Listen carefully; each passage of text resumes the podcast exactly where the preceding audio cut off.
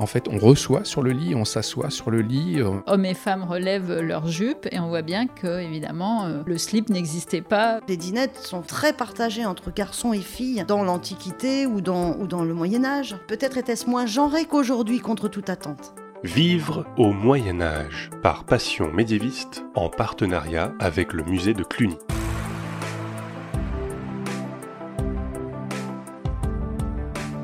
Jusqu'au 28 septembre 2020 se tient au musée de Cluny à Paris l'exposition Regard sur la vie quotidienne, où, à travers une sélection d'œuvres des collections du musée, vous pouvez vous rendre compte de ce qu'était la vie quotidienne au Moyen Âge.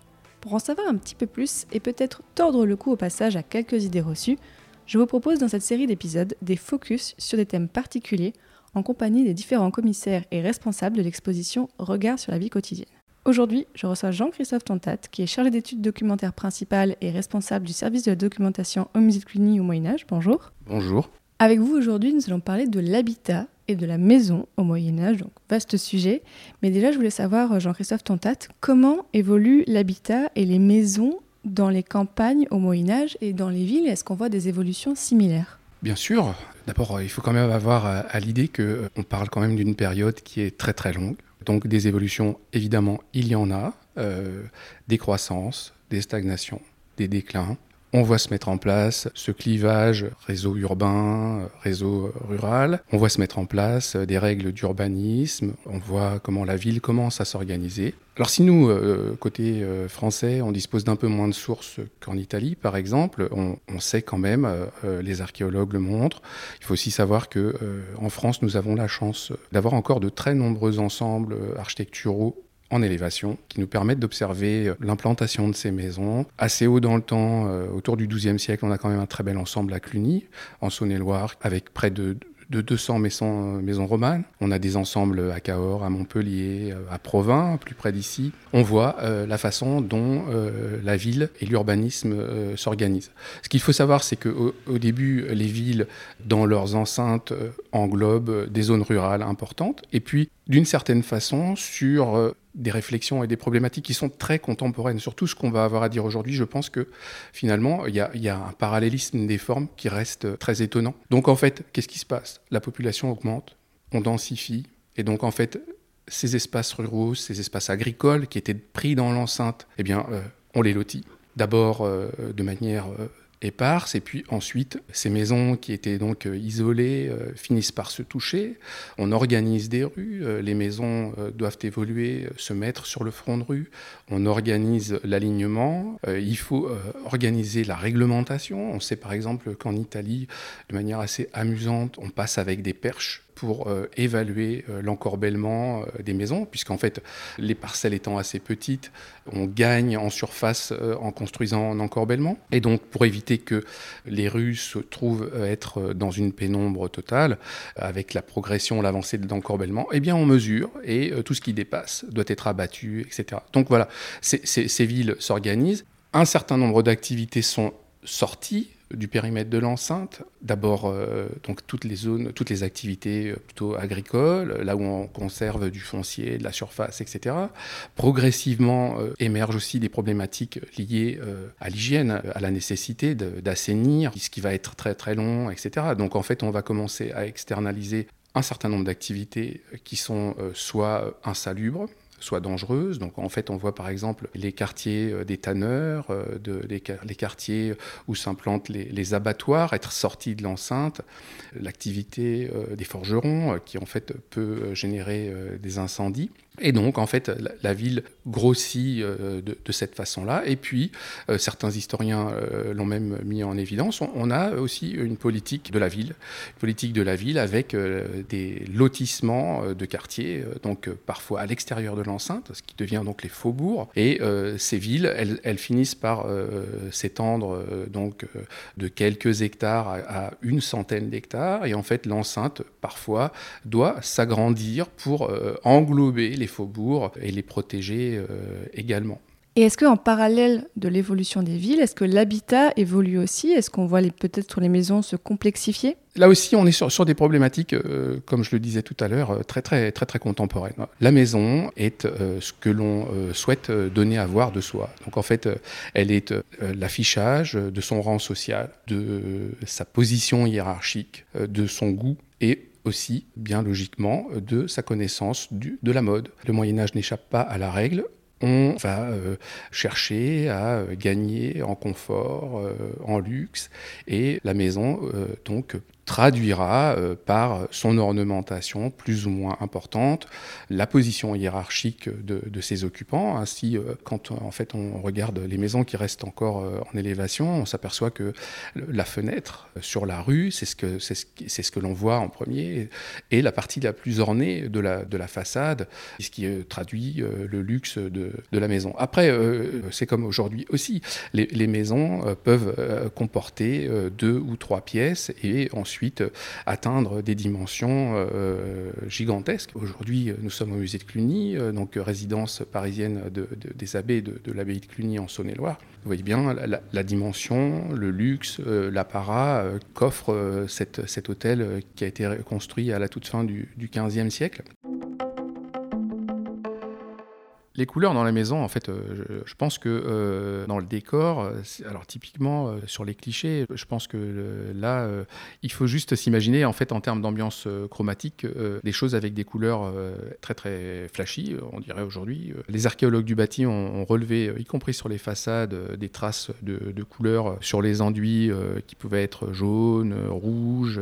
donc en fait, on a des couleurs chatoyantes. Et ces, ces, carreaux de pavement qui sont présentés dans l'exposition, dans les pièces euh, dans lesquelles euh, ils étaient disposés, euh, modifiaient forcément cette ambiance chromatique. Donc en fait, ce sont des carreaux qui sont en terre cuite vernissée, qui sont de deux couleurs avec un, fond rouge en terre cuite et un, motif qui vire sur le jaune, ce qui est dû à la couverte plombifère qui donne cette, teinte jaune. Et là, il faut s'imaginer un décor en tapis. Aujourd'hui, dans les collections de musées qui conservent des carreaux de pavement, malheureusement, nous avons procédé à un échantillon en pensant plus à une typologie des décors, mais pas à l'ensemble. Donc en fait, on, avait des motifs de tapis qui euh, permettaient, soit dans les édifices religieux, où on en a évidemment de nombreux, soit dans les édifices civils, euh, on a une véritable organisation du décor, parfois avec un programme iconographique. Si l'on reste dans, le domaine du laïque, des fouilles archéologiques menées euh, il y a moins de dix ans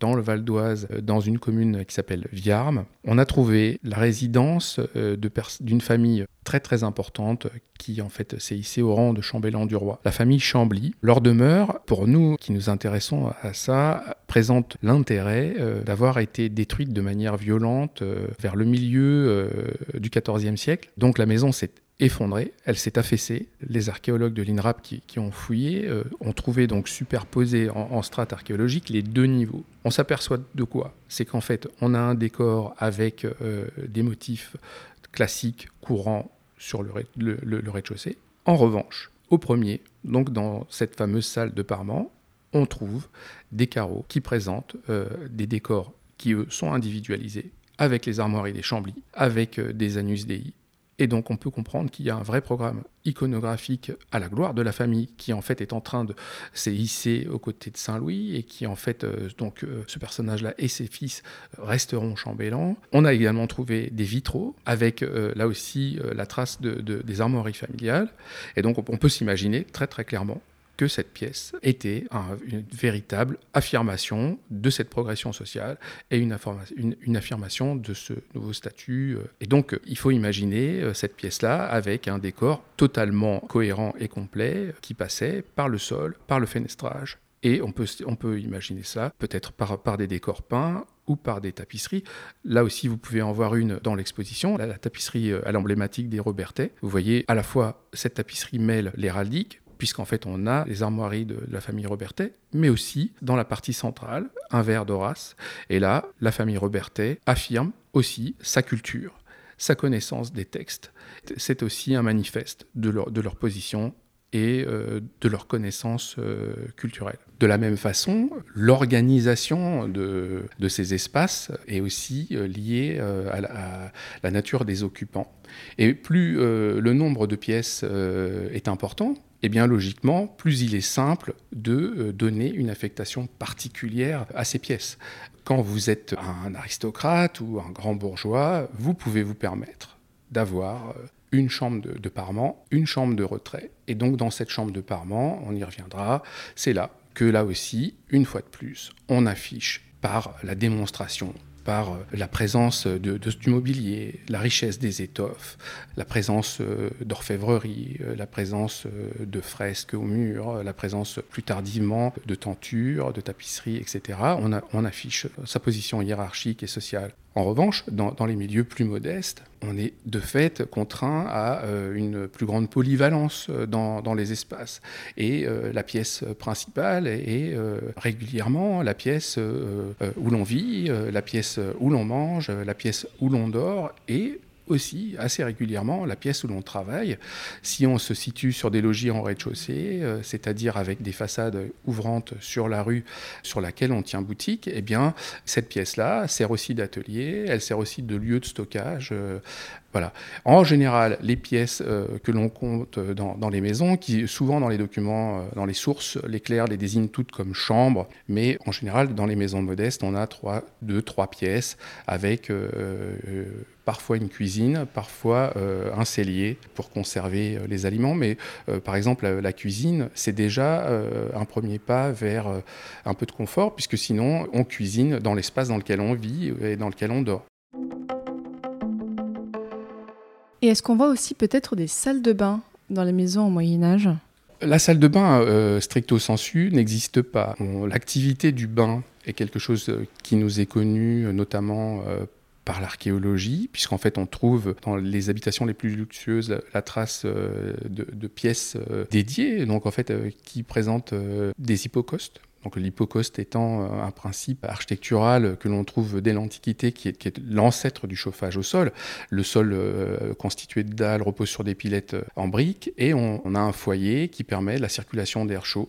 Et donc en fait, la, pièce au-dessus se trouve être chauffée et c'est la, pièce qui est dédiée à la toilette et donc au loisir du bain. Alors le bain, comme aussi le montre un certain nombre d'enluminures dans l'iconographie, le bain peut être une activité familiale euh, collective. Donc on amène des cuves dédiées à prendre le bain, euh, recouvertes de, de toile, de drap, qui évitent euh, à ceux qui, vont y pénétrer d'être en contact avec, avec le bois. Et puis euh, ensuite sont recouverts eux-mêmes de, de drap et euh, on peut y discuter pendant qu'en fait on rajoute régulièrement de l'eau chaude. On peut y prendre son repas. Il suffit de poser une planche en travers de, de la cuve et euh, voilà. Et donc on peut passer comme ça plusieurs heures à prendre son bain, mais évidemment ce n'est pas à la portée de n'importe qui. Alors de même, on vient de parler de la Il y a autre, un autre sujet qui euh, est peut-être plus euh, centrale encore dans nos vies, et qui est la, la, question euh, des toilettes,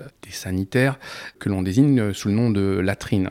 Alors les latrines, on, les voit apparaître assez tôt dans, le Moyen Âge. C'est un équipement aussi qui évidemment n'est pas euh, dans toutes les maisons, mais c'est un équipement que l'on voit apparaître euh, de manière euh, assez, courante, qui se situe évidemment à l'espace des, des, zones que l'on habite et qui en fait est souvent aussi une source d'inconfort et de, de, ce que les gens redoutent au Moyen Âge, qui est le courant d'air. Donc en fait deux questions, le courant d'air et les odeurs. Donc la pièce des latrines est souvent dotée euh, d'aération, mais à partir du moment où on crée des aérations, on crée des courants d'air. Alors on voit des dispositifs architecturaux assez euh, impressionnants, où on, dispose les latrines derrière des, murs coudés, donc pour casser le courant d'air et casser la circulation des mauvaises odeurs. Et euh, dans un exemple tout près de nous, euh, la tour Jean sans peur, en fait, le, le, les latrines s'adossent à la cheminée ce qui permet de réduire l'inconfort de la fréquentation de cet espace-là euh, pendant l'hiver. Ce que l'on pense, c'est que dans les milieux les plus aisés, on a recours à la chaise percée euh, plus qu'aux latrines, en tout cas pendant les périodes de grand froid.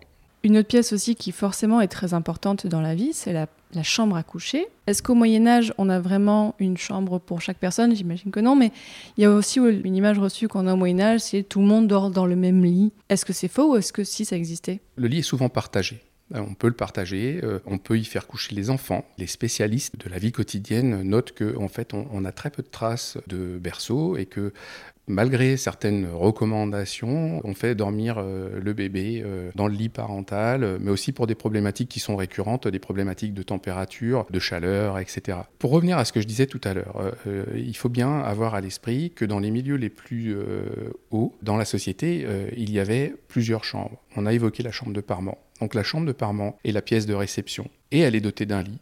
Mais en fait, c'est un, un lit pourrait être comparé dans notre euh, quotidien d'aujourd'hui euh, à ce qu'est le divan. En fait, on reçoit sur le lit, on s'assoit sur le lit, euh, on a parlé du lit de justice, on peut très bien être installé sur un lit quand on reçoit. Et c'est tout à fait distinct de la chambre de retrait qui, elle, et la chambre à coucher, qui elle aussi est dotée d'un lit.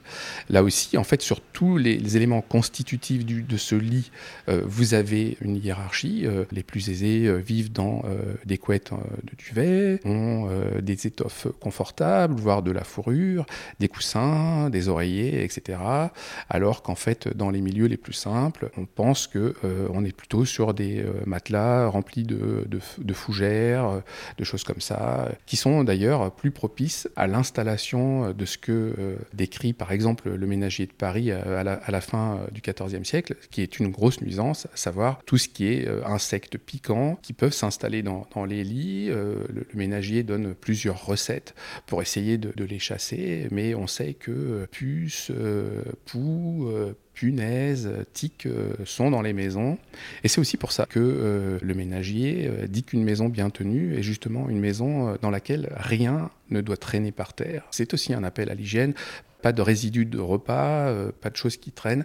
Et c'est ce qui, euh, sans doute, explique, et ça va nous ramener euh, là à l'exposition, le succès du coffre, mobilier de rangement par, par excellence. Donc en fait, on a dans les chambres quasiment systématiquement un coffre, voire plusieurs coffres, qui peuvent être à vocation à se déplacer selon, selon les déplacements de, des occupants de ces résidences, ou à être là installés de manière pérenne. Mais en tout cas, c'est le réceptacle de ces vêtements, de ces biens précieux, etc. En tout cas, c'est un espace où l'on range. Justement, si on continue de parler de l'exposition, on a aussi beaucoup de matériel de cuisine qui sont présentés à l'exposition. Qu'est-ce qu'on peut y voir par exemple? On trouve des instruments de, cuisson. L'archéologie là-dessus euh, nous a livré euh, des quantités de pièces et de formes que l'on retrouve aussi dans les, livres de recettes euh, médiévaux, qui expliquent aussi le ménagier. Le ménagier est un, manuscrit qui est très intéressant pour toute personne qui s'intéresse à la problématique de la, de la vie quotidienne. Hein. C'est donc un manuscrit qui a été écrit à la fin du XIVe siècle par quelqu'un dont on ne connaît pas le nom ni l'identité et, qui sans doute a épousé une, très jeune femme. Il a écrit ce manuscrit qui euh, balaye un certain nombre d'aspects euh, de la vie quotidienne et qui euh, est conçu un peu comme un, comme un manuel. C'est plein, plein d'informations et d'indications. Alors pour revenir à votre question, nous, nous avons présenté par exemple un pot le pot, euh, donc, qui est un, réceptacle en terre cuite, est un, des objets euh, centraux de la cuisine. Donc, en fait, euh, c'est un objet qui est posé directement dans l'âtre, sur, le côté. on peut l'affirmer parce qu'en fait, certains objets avec des provenances archéologiques présentent la trace d'une exposition régulière sur le côté aux flammes. Et puis ensuite, on a tout un florilège, alors que nous, on n'a pas forcément dans nos collections. Hein. Dans, dans l'exposition, vous pouvez voir des tasses, des écuelles, des cruches euh, en, terre vernissée. Mais euh, on, connaît la variété d'accessoires, euh, des poêles, des lèches frites, qui est l'accessoire du rôti, donc en fait dans lequel on recueille la sauce, toutes sortes d'accessoires, et puis quelques accessoires métalliques. Par exemple, le, je parlais de la poêle. La, la, poêle existe en terre cuite et elle existe aussi dans une version en fer avec un usage différent qui lui est plus destiné, par exemple à la friture. Dans l'exposition, on a aussi des meubles, enfin des choses un peu plus volumineuses qui sont présentées. Qu'est-ce qu'on a? Consacré à l'habitat, euh, concernant les meubles, vous pouvez voir euh, principalement euh, trois objets. Une table, qui a été datée par dendrochronologie de 1490, donc la toute fin du XIVe siècle, est un objet exceptionnel, extraordinaire. En fait, on n'en connaît pas d'autres. Elle a longtemps été désignée sous le nom de table pliante, il conviendrait peut-être davantage de l'appeler euh, table démontable. Elle, peut être euh, mise en une vingtaine de morceaux.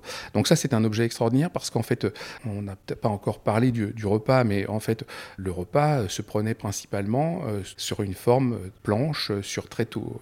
Alors là aussi, avec des hiérarchies dans, le luxe de ces objets. le musée des arts décoratifs, il y a peu de temps, a acheté une paire de tréteaux tout à fait somptueuse, sculptée, et euh, nous, nous avons dans nos collections une table peinte, etc. Mais sinon, une simple paire de tréteaux, une planche permettait euh, de, c'est d'ailleurs une expression qui est parvenue jusqu'à nous, de mettre la table.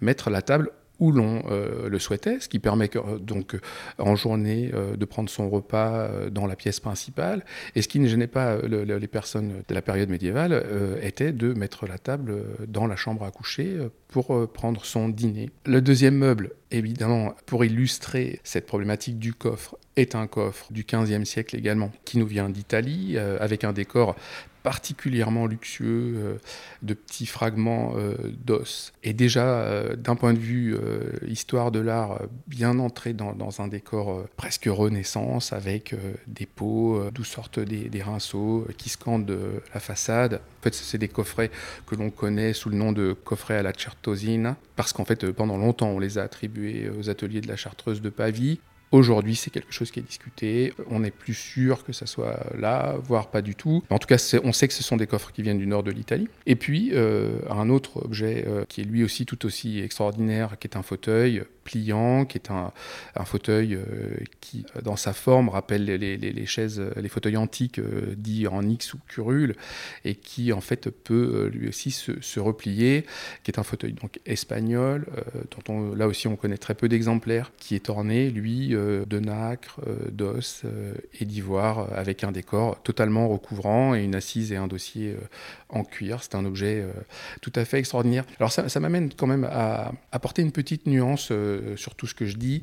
C'est qu'en fait, dans la description que j'ai donnée, vous voyez bien qu'on est en face d'objets hors du commun. On a souvent réfléchi à l'existant à travers ces objets-là. Or, il est évident que euh, tout le monde n'avait pas ce, type de mobilier et qu'on a énormément perdu que les objets les plus courants euh, qui euh, devaient être évidemment aussi variés, parce que quel que soit votre positionnement euh, dans la société, vous avez besoin de manger, vous avez besoin de vous asseoir, vous avez besoin de dormir, à la différence près. C'est que tous ces objets du quotidien, quand ils perdent leur fonction d'usage par l'usure, par, parce qu'ils sont cassés, etc., eh bien, euh, au lieu de les réparer, euh, ils finissent souvent dans la cheminée ou Rarement, par exemple, on a vu des, coffres être transformés en cercueils. Quelques archéologues en ont trouvé. Mais euh, il ne faut pas euh, penser que euh, toute la société avait des objets aussi luxueux, aussi coûteux que ceux que, que l'on présente et qui, de fait, aujourd'hui, remplissent les musées. Ce qui nous est parvenu, bien évidemment, c'est ce qui représentait le plus de valeur et qui a été conservé et qui, en termes de provenance, provient majoritairement des milieux aristocratiques ou ecclésiastiques. Finalement, Qu'est-ce qui serait le plus surprenant pour nous, personnes du XXIe siècle, si on entrait dans une maison médiévale? Je recite le, ménagier euh, de Paris. Au-delà de la mention euh, plutôt amusante, euh, où il est dit que qu'est-ce qui fait fuir un homme de son foyer C'est une femme querelleuse, mais aussi la présence de fumée. Je pense que ça, la fumée, l'aspect olfactif, est sans doute peut-être quelque chose qui nous, euh, euh, nous choquerait. On a parlé d'insalubrité, il faut quand même euh, voir qu'en fait, quand, on, parcourt certains manuscrits, certaines sources, etc., que la rue, ça peut être quelque chose d'extrêmement de, sale, avec ce qui est décrit comme des boues mais qui en fait euh, est constitué euh, de déjections de toutes sortes, euh, aussi bien d'animaux qui évoluent dans, l'espace public que tout simplement des résidents qui déversent tout par les fenêtres, etc. Je pense que c'est intéressant de peut-être de, faire cette distinction espace public, espace privé. Vous voyez, on, parlait des latrines, mais en fait, bah, pour dire les choses crûment, mais je veux dire, les latrines, elles sortaient dans la rue, elles pouvaient tomber directement à l'aplomb de la maison, etc. C'est quand même quelque chose que, disent les textes. Le, nettoyage des rues, c'est un vrai problème.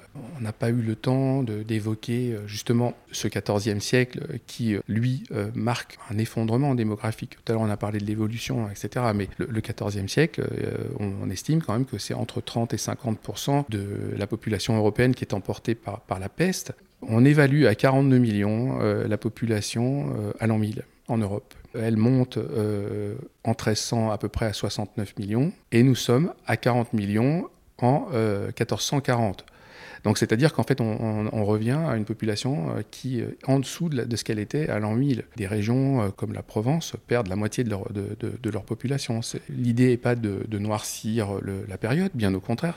Notre métier est au contraire d'essayer de briser ces clichés je pense que ce qui pourrait nous choquer, c'est bien ça. Cette problématique de, l'odeur euh, dans, les maisons euh, serait sans doute euh, la même. Dans ce qu'on pouvait préconiser pour chasser les insectes, on parlait de la fumée. Donc en fait, il faut, en, il faut enfumer. On a cette, cette problématique aussi centrale qui est la température de la maison. D'éviter euh, les déperditions de chaleur. La, cheminée est une source de chaleur, mais aussi une, source de déperdition. On s'aperçoit qu'en fait, l'évacuation des fumées était parfois euh, médiocre, et donc en fait, l'habitat devait forcément s'en trouver euh, perturbé par la présence de, fumée. Autre problématique est celle de, l'éclairage. Donc en fait, on s'éclairait avec, avec des lampes à huile ou à graisse, et donc en fait, la, la combustion de ces graisses dégageait et de l'odeur et de, la, fumée. Et je, pense que nos petits nez euh, euh, fragiles de, personnes du 21e siècle seraient peut-être euh, traumatisés par ces expériences-là. Merci beaucoup Jean-Christophe Tontate pour tous ces enseignements sur la maison et l'habitat au Moyen Âge. J'incite vraiment les auditeurs et auditrices à aller voir l'exposition au musée de Cluny jusqu'au 28 septembre 2020 pour en apprendre un petit peu plus sur comment on vivait au Moyen Âge.